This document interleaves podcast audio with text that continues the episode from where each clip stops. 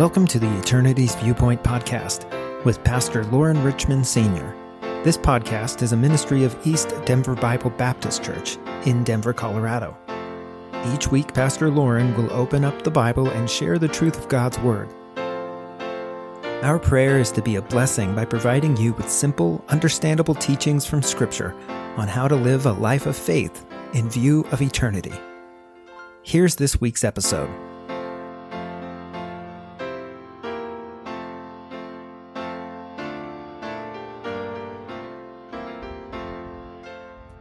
Hello, this is Pastor Loren Richmond Sr. Again, welcome to our broadcast. Uh, we're talking about eternity's viewpoints. We're in the book of James. We're going to pick up with verse number 11, uh, actually, verse number 10 of James chapter 2. For whosoever shall keep the law, whole law, and yet offend in one point, he is guilty of all. For he that said, Do not commit adultery, said also, Do not kill. Now, if thou commit no adultery, yet if thou kill, thou art become a transgressor of the law. So speak ye and so do as they that shall be judged by the law of liberty. For ye shall have judgment without mercy that has showed no mercy, and mercy rejoiceth against judgment. What doth it profit, my brethren, though a man say, Have faith, and have not works, can faith save him?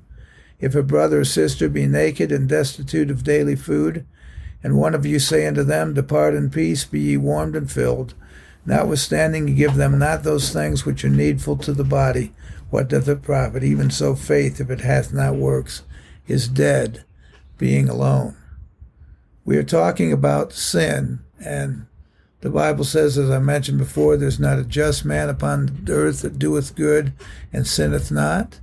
You know, we've heard about venial and mortal sins. There are certain religions that would teach that, you know, uh, and, and we as Baptists are guilty of this at times as well, that we would consider one man's sin a whole lot worse than somebody else's.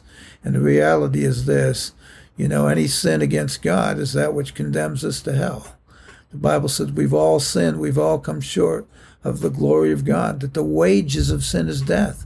The wages of that evil thought, the wages of that uh, theft that we take, the wages of our bad speech, the wages of our uh, bad works that we do. All of those things add up.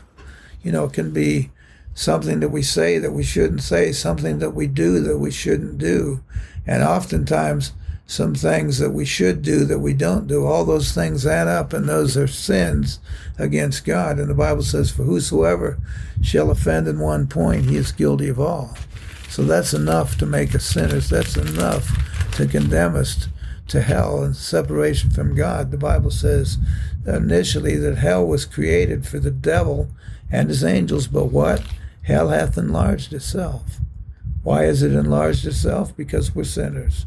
The Bible says, Wherefore, as by one man sin entered into the world, and death by sin, so death passed upon all men, for that all have sinned. So that makes us sinners. So uh, now we begin to look at others instead of com- comparing ourselves to Christ and realizing that we fall short of short of His lifestyle. We fall short of His perfect, His being a perfect human being. We don't measure up. We don't stand up to that kind of uh, model. But instead, we look at that person. We'll look at that person over there, that person, that woman committed adultery. Look at that person over here. That that person's uh, going to jail for murder. Look at that person over there. They they were bank robbers. They were uh, pedophiles. They were filthy, wicked, horrible, ungodly, unjust sinners, and they're on their way to hell. But the reality is, the Bible says that all of us are headed for that, or we're headed for that, except for the grace of God. The Bible says, You hath he quickened who are dead in trespasses and sins, and it gives the list, it gives the long list of those types of people. And then the Bible says, and such were some of you. And such were some of you. Boy, that's a hard hitting speech, isn't it? That's something that we don't want to hear. We don't want people to say, well, you know what? We're not as good Joe as everybody might think. You know, the Bible says, out of the abundance of the heart, the mouth speaketh in the book of uh, Matthew, I believe it is. Let me find it quickly.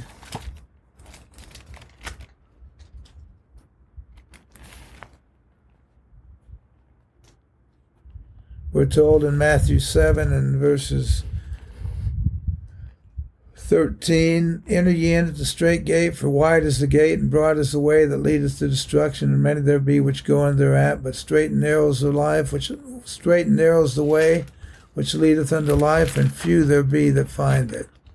So we we are having our issues. We're having our problems. You're not we're not guaranteed of heaven in our own way. And the Bible tells us in Matthew chapter 12 and verse 34, O generation of vipers, how can you evil speak good things? But it also says, out of the abundance of the heart, the mouth speaketh. And the Bible says, from within, out of the out of the heart of man proceed adulteries, fornications, murders. So uh, in Psalm 119.11 says, Thy word have I hid in mine heart that I might not sin against thee. But the Bible also tells us about the heart the heart is deceitful above all things and desperately wicked. Who can know it? So we've got problem with the heart. The problem with the heart, David had his problem. David looked at Bathsheba and, and took her and committed adultery with her. And David had this to say afterwards as he cried out to God for forgiveness in Psalm 51.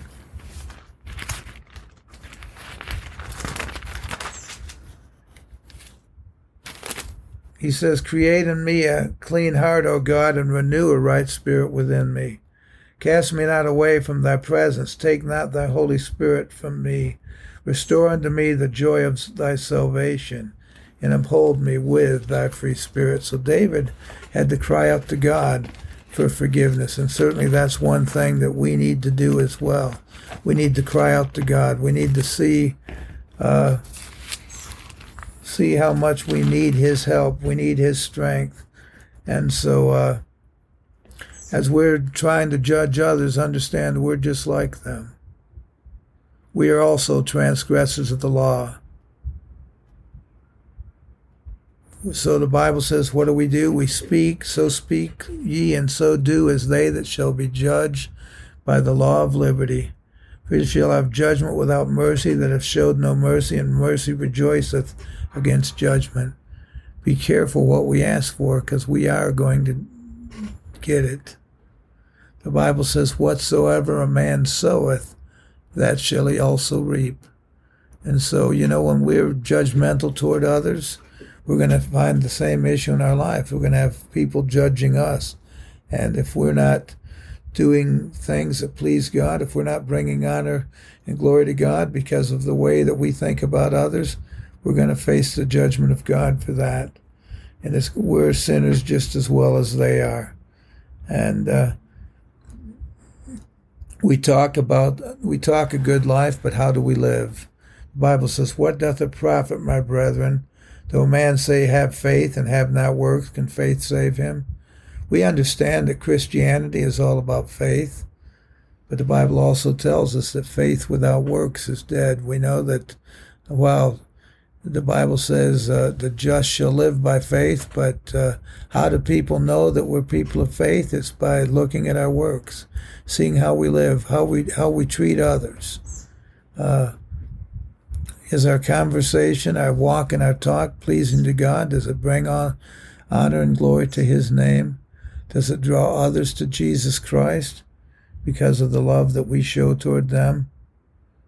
So uh, we talk about faith all the time. Maybe we can quote all the scripture. Maybe we, maybe we have memorized a lot of scripture verses. Maybe we can say some eloquent speech in a prayer. And yet we won't lift up our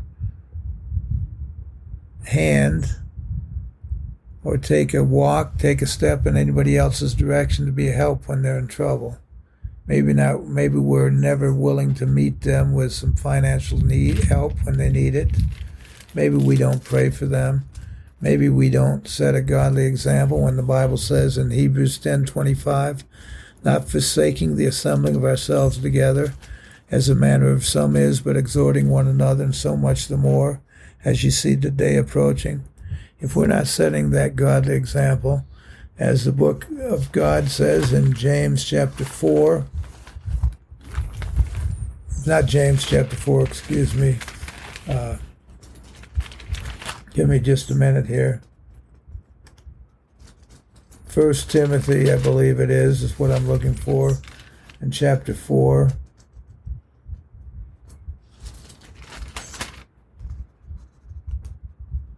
Verse number 12. Let no man despise thy youth, but be thou an example to believers in word, in conversation, in charity, in spirit, in faith, in purity. Till I te- come, give attendance to reading, to exhortation, to doctrine. So think about that. If we're not examples of the believers, if we're not, if we're not having a good testimony, if we're not sharing the word of God of others, if we're not being loving and kind and merciful, if we're not those things, then uh, people are not going to see that in us. They're not going to want what we have. And it, it's where the rubber meets the road. Man says he has faith and he have not worked. Can faith save him? How many times have you lifted up your hand to give to someone that had a need? Maybe you've said, well, you know, let's see what the church can do. I don't have anything to give you. But the Bible says, if a brother or sister be naked and destitute of daily food, and one of you say unto them, Depart in peace, be ye warmed and filled, notwithstanding give them not those things which are needful to the body, what doth it profit? Even so faith, if it hath not works, is dead, being alone. You know how hard it is to uh, want to give. You know how selfish we can be.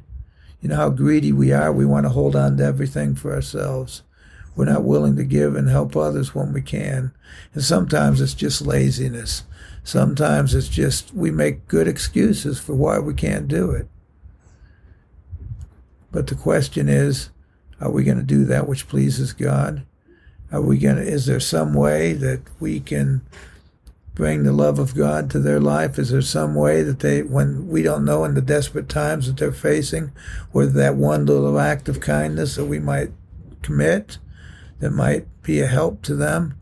There's so many people that are unwilling to volunteer at a food bank. How easy it would be just to take a few minutes. Doesn't have to be every week. Doesn't have to be all the time.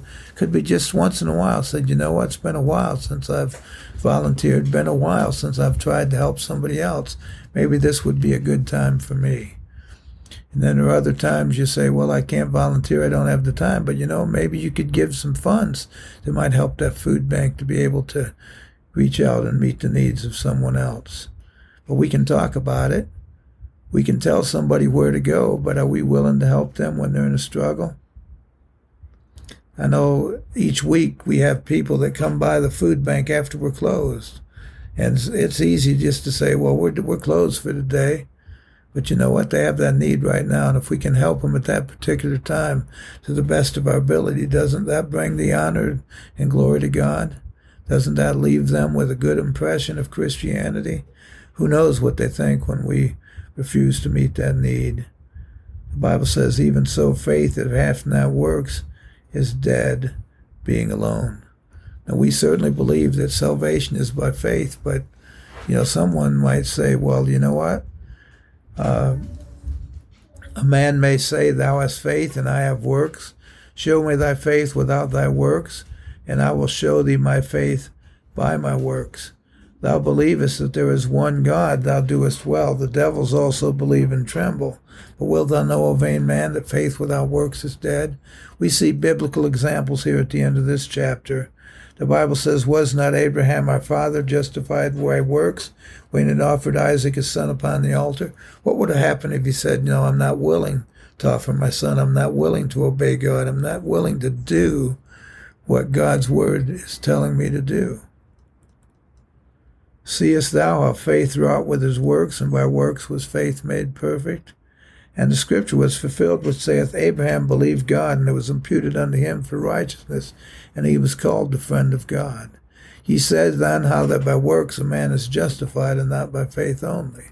Likewise also was not Rahab the harlot justified by works, when she had received the messengers and sent them out another way. As the body without the spirit is dead, so faith without works is dead also. What would have happened if Rahab had been unwilling to help the spies? Would she have been saved with her family? We know that she her faithfulness was used, her helpfulness, her willingness to and risk her own life to help the uh, spies helped her earn redemption. And so faith certainly and works work together. If you have faith, you're going to show it by your works. God bless you and have a wonderful night.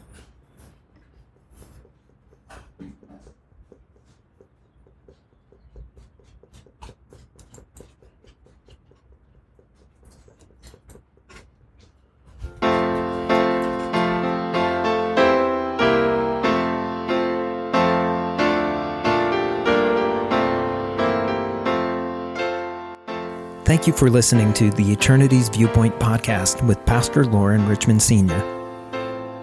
The Eternity's Viewpoint podcast is produced by Resonate Media in partnership with East Denver Bible Baptist Church. If you have been blessed by what you have heard today, help us share the blessing with more people by subscribing and leaving a review.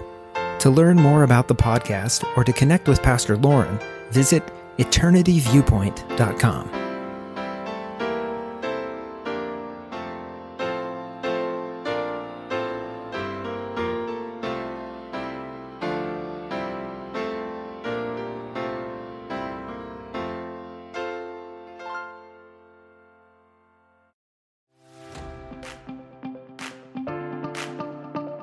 have something to say? Are there people who want or need to hear from you? Have you always wanted to start a podcast but don't know where to start? Welcome to Resonate Media, where our mission is to amplify you. At Resonate Media, we focus on helping underrepresented voices and aspiring podcasters get started by providing equipment, expertise, and experience to help you launch a podcast. To get started, visit ResonateMediaPro.com. Don't let the confusion, complications, and costs of hosting, recording, editing, and distribution hold you back. The world needs to hear what you have to say. Resonate Media can help your voice be heard.